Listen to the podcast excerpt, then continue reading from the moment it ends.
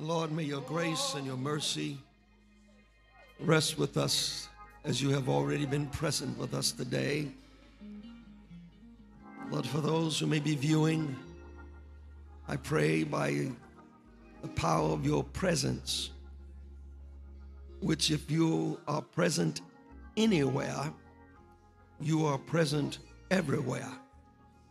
And we ask right now, God, that you in that living room, in that bedroom, in that kitchen, in that car, and even amongst us right here, that your presence be magnified and that your name be glorified as our confidence and trust is elevated because of what we believe. And our trust and our belief is in you. Speak to us now, O God. And we give you thanks in Jesus' name. Amen.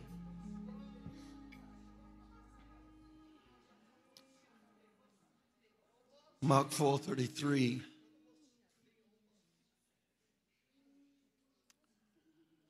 records these words. With many such parables Jesus spoke the word to them as they were able to hear and understand it. And he did not say anything to them without using a parable. He did, however, explain everything privately to his own disciples. On that same day, when evening had come, he said to them, Let us go over to the other side of the Sea of Galilee. So, leaving the crowd, they took him with them just as he was on the boat, and other boats were with him. And a fierce windstorm began to blow. And waves were breaking over the boat so that it was already being swamped. Jesus was in the stern, asleep, with his head on the, sailor, the sailor's leather cushion. And they woke him and said to him, Teacher, do you not care that we are about to die? And he got up and sternly rebuked the wind and said to the sea, Hush, be still, muzzled. And the wind died. And as if it had grown weary, and there was just what there was at once a great calm, perfect peacefulness. And Jesus said to them, Why are you afraid? Do you still have no faith and confidence in me? And they were filled with great fear and said to each other, Who then is this? That even the wind and the sea obey him. That reading from the Amplified Version, Mark 4 33 through 41. I wish topically to address this. When reality of our experience becomes overwhelming, when the reality of our experience becomes overwhelming. Subtitle Wake Up Jesus.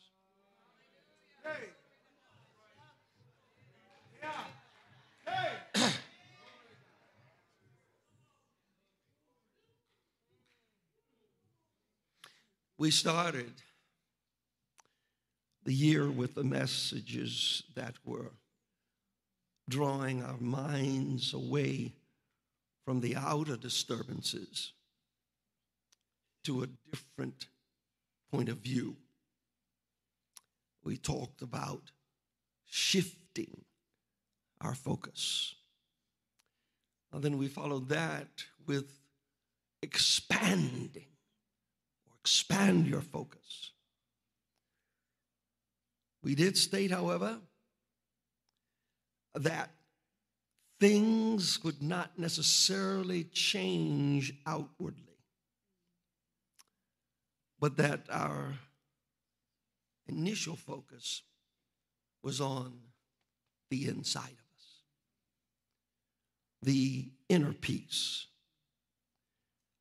Now, I will confess,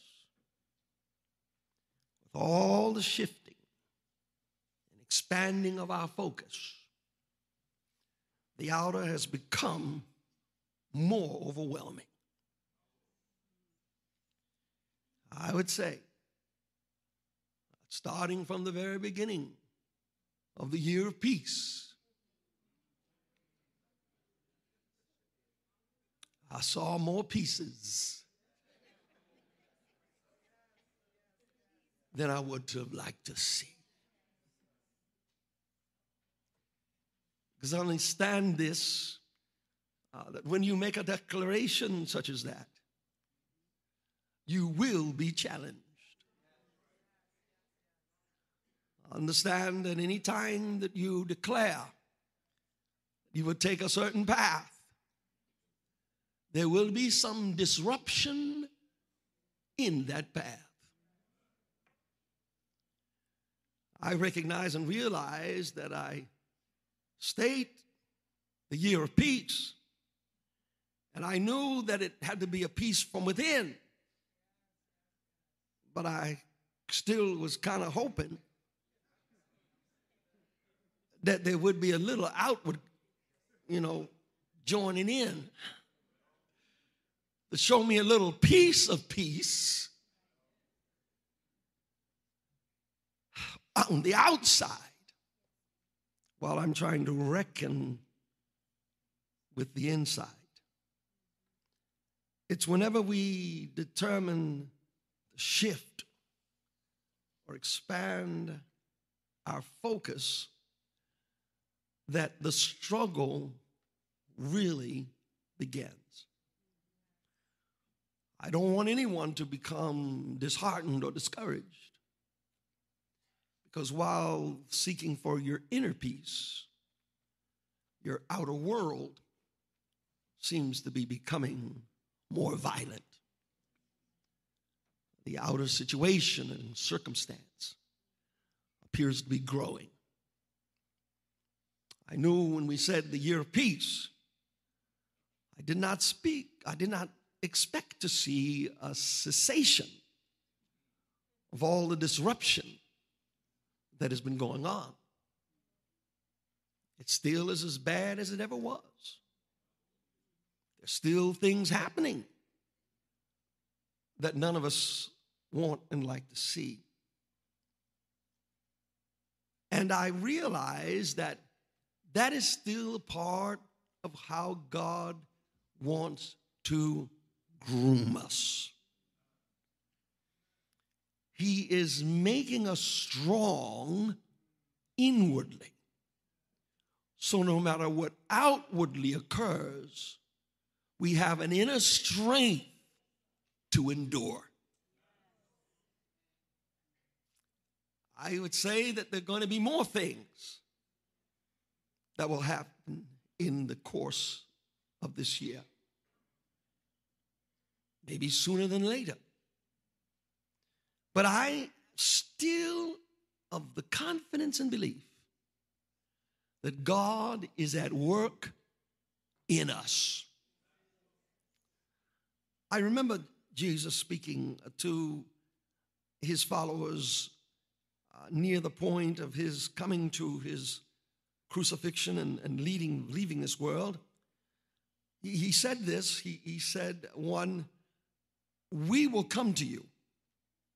I'm leaving you, but we will come to you and we will be in you, a presence. that cannot be ignored, that cannot be set aside, that cannot be put away. I will be in you a presence, a presence that will give you confidence, even when the world around you is crumbling apart. I will give you inner peace. Not as the world gives you. I'm going to give you a peace. So I moved into Mark. Chapter 3, I noticed that it was there that Jesus began to do several things in his ministry. And I noticed that for all of the good things that he did, there was always a negative reaction. Early in the chapter, he went into the synagogue and was there, was a worshiper with a withered hand. And he would come and he would worship there in the synagogue. He would come into worship with a withered hand, and he would go out with a withered hand. No one could address his situation. The scribes, Pharisees were more concerned about regulating and holding on to the law and enforcing the law of Moses, and not with the compassionate consideration of the pain of people who come in, perhaps sometimes Sunday after Sunday, pained, but not delivered, in need of healing, but not healed. But Jesus comes into the synagogue and he walks in and they kind of suspected he was going to do something because he walked in on the Sabbath. On the Sabbath, the Lord says, You do nothing on the Sabbath. So they watched to see what he would do. And Jesus comes in and he addresses these wise, these scribes, these keepers of religious law. And he says to them, Is it right for one to receive help, to do good, or to do harm, to save life, or to kill? And they wouldn't answer. So he says to this man with the withered hand. Stretch out your hand.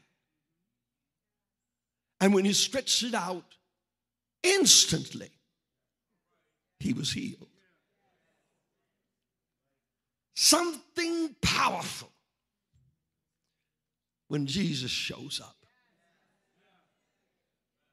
Something magnificent whenever he opens his mouth. As a matter of fact, He'd already messed them up because he did a whole lot of stuff outside already. Healing folk, teaching in ways that they could never teach, making the word plain like they could not make it. And the jealousy and anger of this rising star among the people caused the religious folk to become upset with the efficiency of his ministry. Oh, Lord. It is not maybe unlike today, people can get jealous. Whenever they see the action of the power and the grace of God manifested, and someone appears to be doing better than they are, Sometimes we question and try to find there must be something wrong with them I know nothing's wrong with me, but maybe it is. And Jesus comes in, and the man is healed, and immediately they're ready to kill him. His compassionate attention to the needs of suffering people in the sanctuary, for goodness sakes. If anybody ought to be healed, it ought to be in the sanctuary. If anybody ought to be delivered, it ought to be in the sanctuary. But rather than to care about deliverance of people, here these religious guys were more concerned if they were keeping strict attention to the laws. But understand, the law of Moses was not that which was supposed to imprison. There was supposed to be some type of liberation. That's why when Jesus came, he says, I come as the fulfillment of law. You guys are using law as chains, using law to cripple and to keep people bound. But I am the fulfillment of what the law meant to do. The law was meant to liberate and set folk free, not keep them enslaved. So here Jesus comes before these scribes and Pharisees, these self preservers who sought to protect their position. He comes and he liberates imprisoned people, imprisoned in sin, imprisoned in disease, with no reliable help coming anywhere. That's where Jesus comes in. Jesus comes into the place where healing ought to be. And with healing not coming in the sanctified place, he desanctifies the false sanctification and brings the pure power of what it really means to be sanctified. For he comes in and with his presence, he heals just by speaking a word. Stretch out your hand. You know how in our day we're so theatric. We would want to make a show of it. Come here, bring him to me.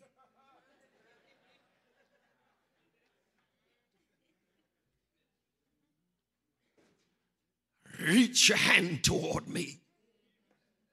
We'd make it all about us. And then we'd rumble some words. Ah! In the name of Jesus, heal. Heal. Bringing the attention away from where it ought to be, where Jesus doesn't have to say anything Stretch out your hand. When he speaks, everything within the atmosphere pays attention. For after all, in the beginning was the Word. And the Word was God, with God, and was God. And nothing was created without Him. So the voice of Jesus is the original voice of creation itself. When he speaks, everything in the atmosphere knows how to respond. So when he spoke to the leper, to that man rather with the withered hand, he said, Stretch out your hand. Didn't have to ask why. Didn't have to ask how. Immediately when you hear the voice of God, something begins to happen. Yes, these folk, though, were learning it a different way. They learned from what the scribes were teaching them. And the scribes were only teaching them somehow how to be obedient to their legal leadership. They wanted people to obey them. Whereas the Lord says, if you do anything, believe me, trust me. These Pharisees, they tolerated the deformity in the pews of the sanctuary. They saw it, but they didn't do nothing about it. One, because they didn't have the power. They had the script, the law, and the word, and they could read the word, but the word without the demonstration and the relationship of the power and the author of the word, it was only words. That's why when you read your Bible, you can't just read it just to capture the word. You want to capture the author behind the word.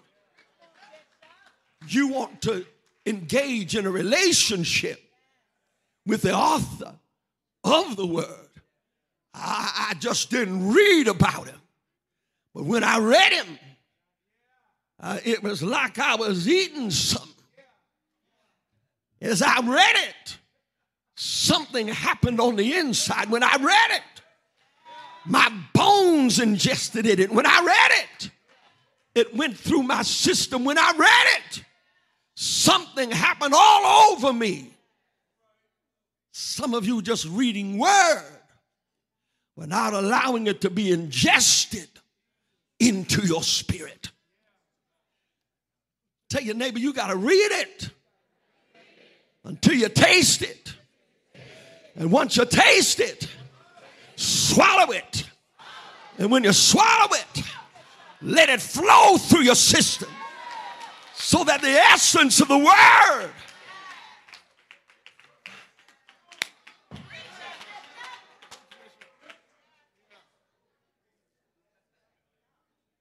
can fill you. They can only talk about word. Those who would really hear it and ingest it, the word became a part of who they were. These scribes, they were not touched by the infirmities or pain of people. They preached and taught law without regard for the spiritual lawlessness uh, perpetrated by a religious system disconnected from the author of life. Some folk can preach their head off, but have no relationship with the subject of their preaching. There's some who can say it good, can say it loud, but they have not connected with the God of the universe. I, I pray that we get connected in such a way. You don't have to be a preacher for this connection. Oh, let me say that to somebody. Some people think just because they get connected, they got to preach. I said it's not about preaching. The most important thing is about reaching. For if God moves in you, He moves in us so that we can move upon somebody else. I could be riding the bus, sitting down, mind my own business. But when the power of the Word of God is in me, and somebody passes by me who needs a touch, I don't have to get up and demonstrate and speak in tongues. Yato shababa. All I need to do, bless him, Lord. A very simple thing, but the power penetrates. It goes through it all. Here he is, a religious system disconnected from the author of life.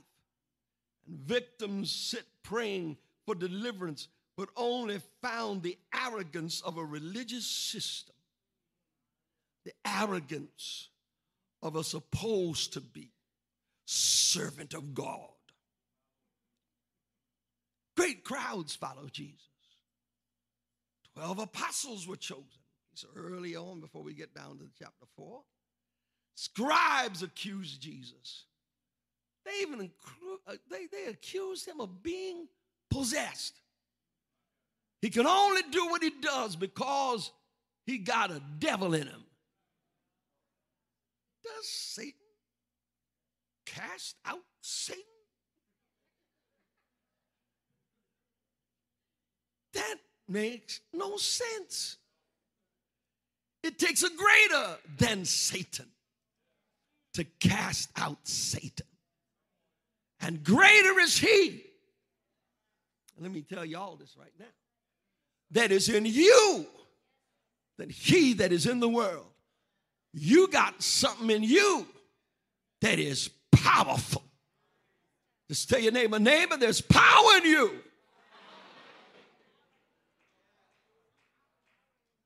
But a lot of our power is asleep. I'll move on just a little bit here.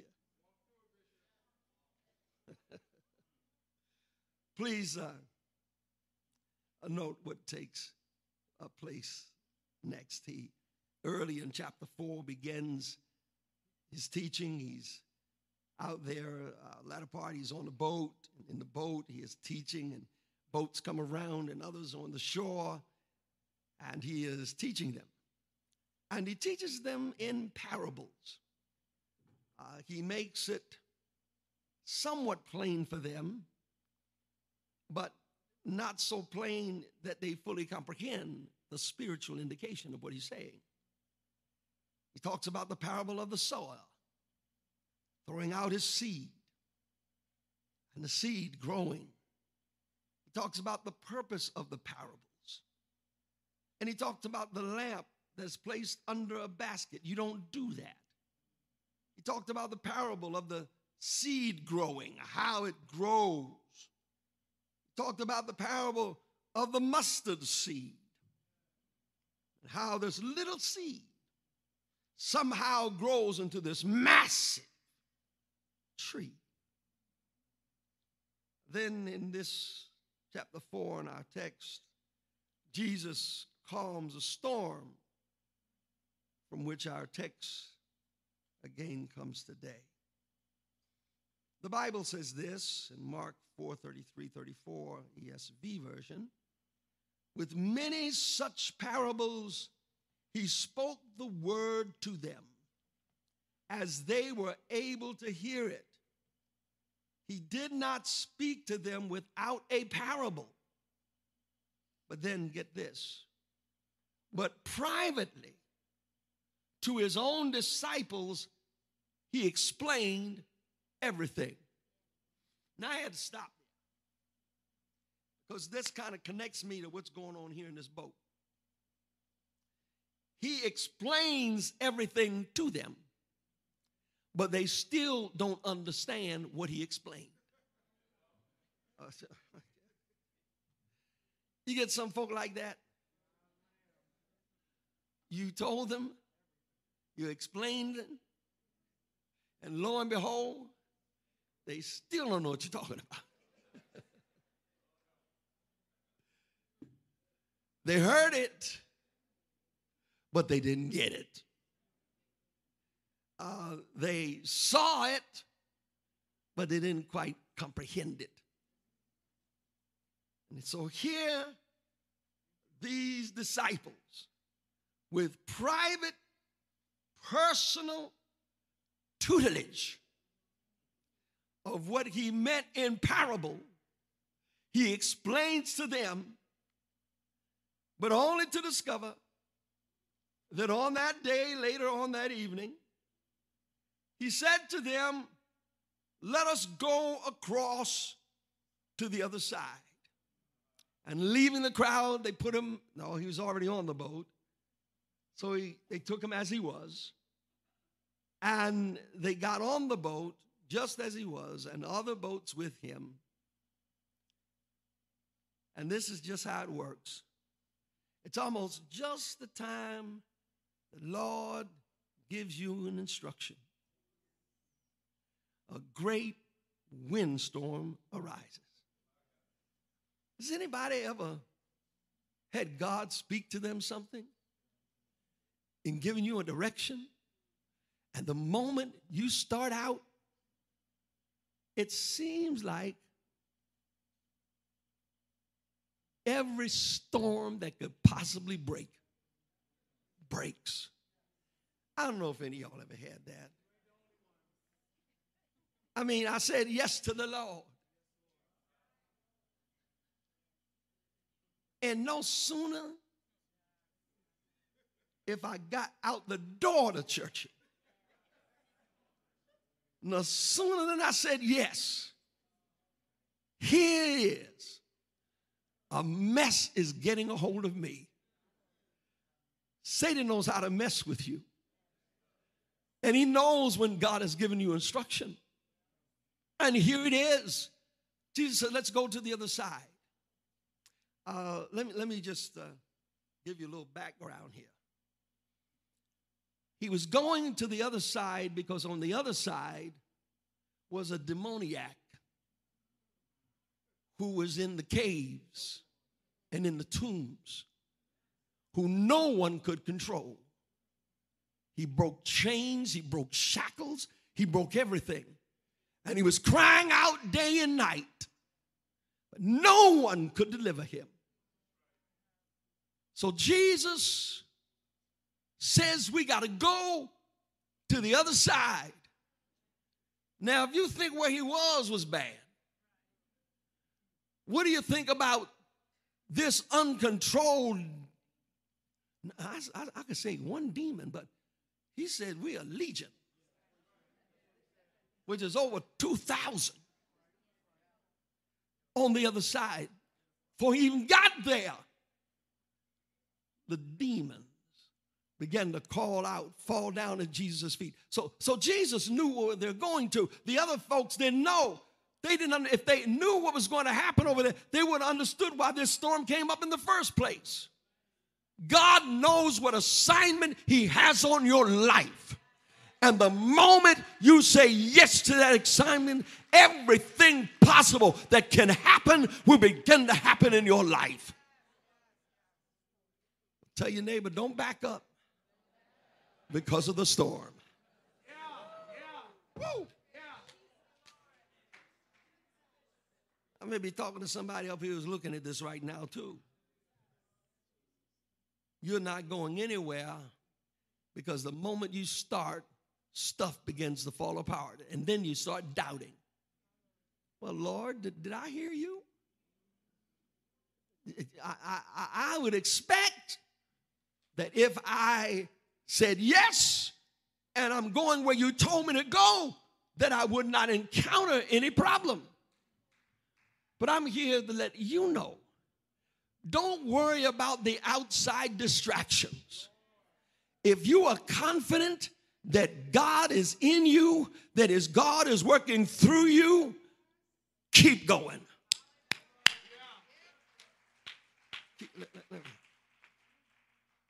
But hear this. Let us go across the other side. And leaving the crowd, they took him on board. Well, he was already on board. They just sailed. And other boats were with them. And a great windstorm arose, and the waves were breaking into the boat, so that the boat was already filling up. But look at the contrast. But Jesus was in the stern of the boat, asleep on a pillow. Oh, Lord. Isn't that a terrible look there? They're just, they're going crazy. And here's Jesus.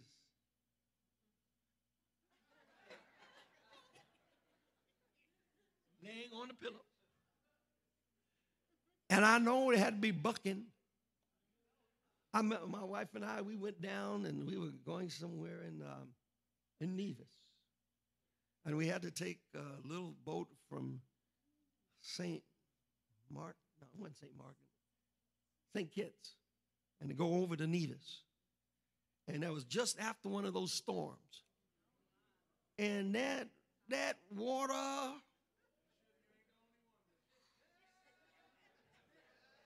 it was tossing that boat up and down. And we were in there, and it was just a little bit of what was supposed to go just, just to the other side. Nevis wasn't that far. But it took us a long time to get that little way because of the buckling of the, of the waves.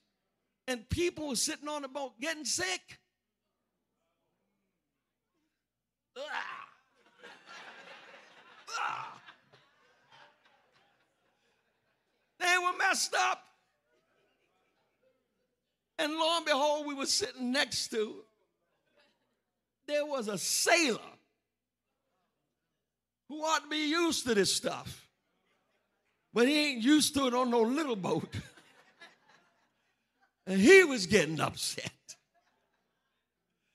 So I understand when the, I don't know how you're going to sleep. If he said the water's coming over and it's tossing them all about, but yet Jesus sleeps on a pillow. And they're up there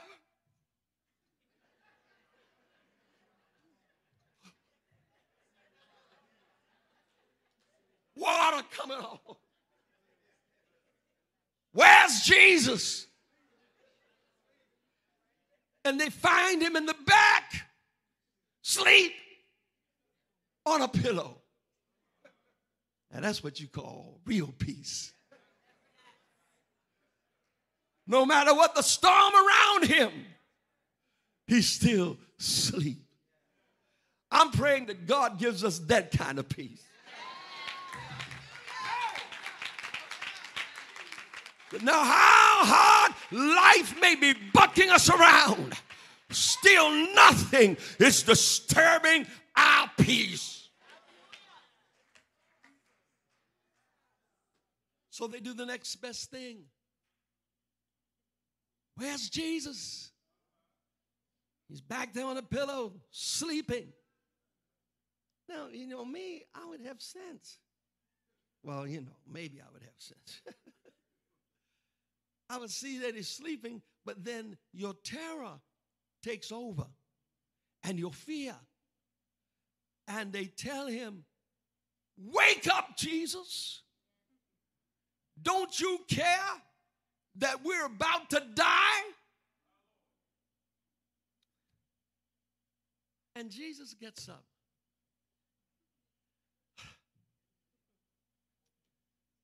Speaks to the wind peace. And the wind stops blowing. Now, understand this in water environments, it takes a little time for the waves to settle because you still could be bucking even when the wind has stopped blowing because the water has been disturbed.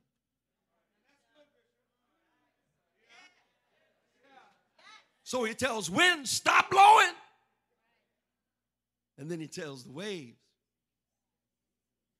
be.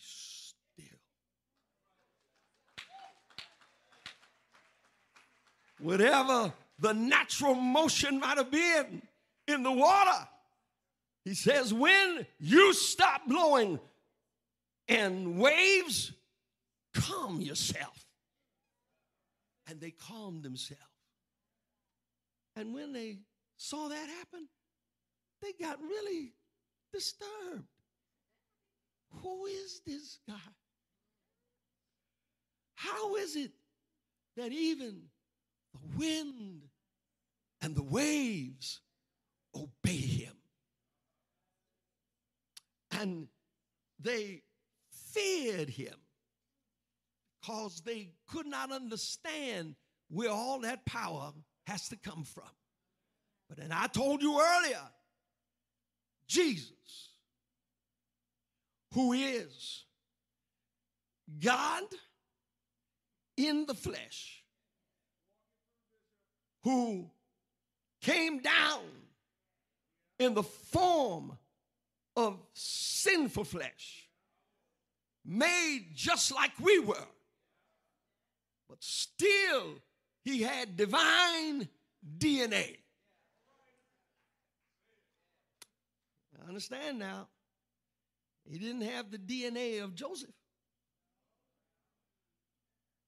Mary, he shared some with her, but he had divine DNA that caused that egg in Mary's womb to be fertilized. So when he comes out, he is Son of God, Son of Man, as my dad and my professor used to say, at the same time and to the same degree. In essence, he had a little bit of the heaven and a little bit of the earth, but he still had the voice of his daddy.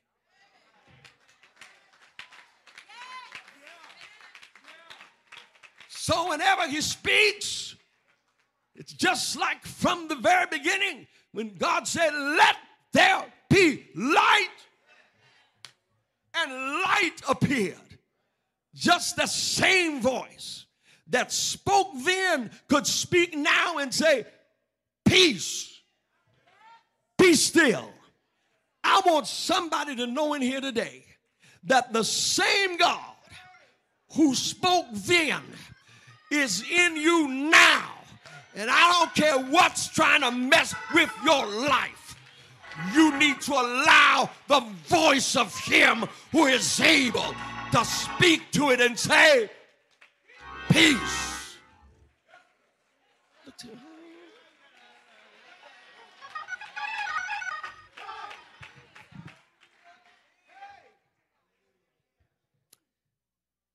Well, Lord,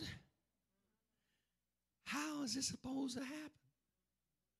You have to allow Him into your life. Jesus asked, Where's your faith? Have you not been listening to me? Have you not filled or been engrafted with the word that I put in you? And I'm going to say that to us in here today. I believe that we may be one word away from a deliverance. One word away.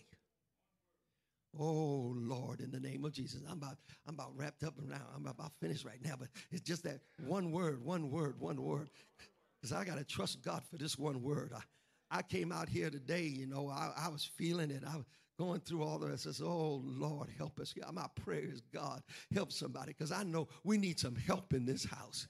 There's some hurting in this house. There's some pain in this house. And Lord, need we need some we need some help. We need some help. But he, he comes and he, he shows me this. He says, the power to get through it is even in your boat. Oh Lord, all of us, we are God's boat. What? Well, how do you say that, Bishop? I think he said something like this Don't you know that God is in you?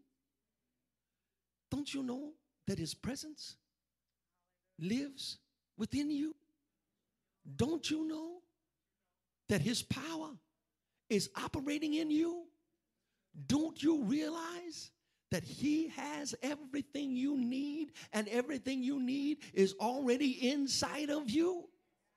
For he said, We will come to you, we will be in you, we will be with you. I'm gonna be there, I'm gonna be there, I'm gonna be there. As a matter of fact, I'm telling you this morning, he's already here, he's already there. And somebody needs to stand on their feet and shout, Wake up, Jesus.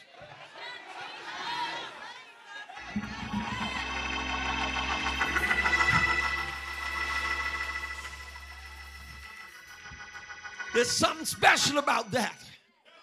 They didn't have to go far to find him. He was already in the boat. I'm telling somebody here right now, he's already there. He's already with you. And all you got to do is exercise your faith and say to yourself, Wake up, Jesus.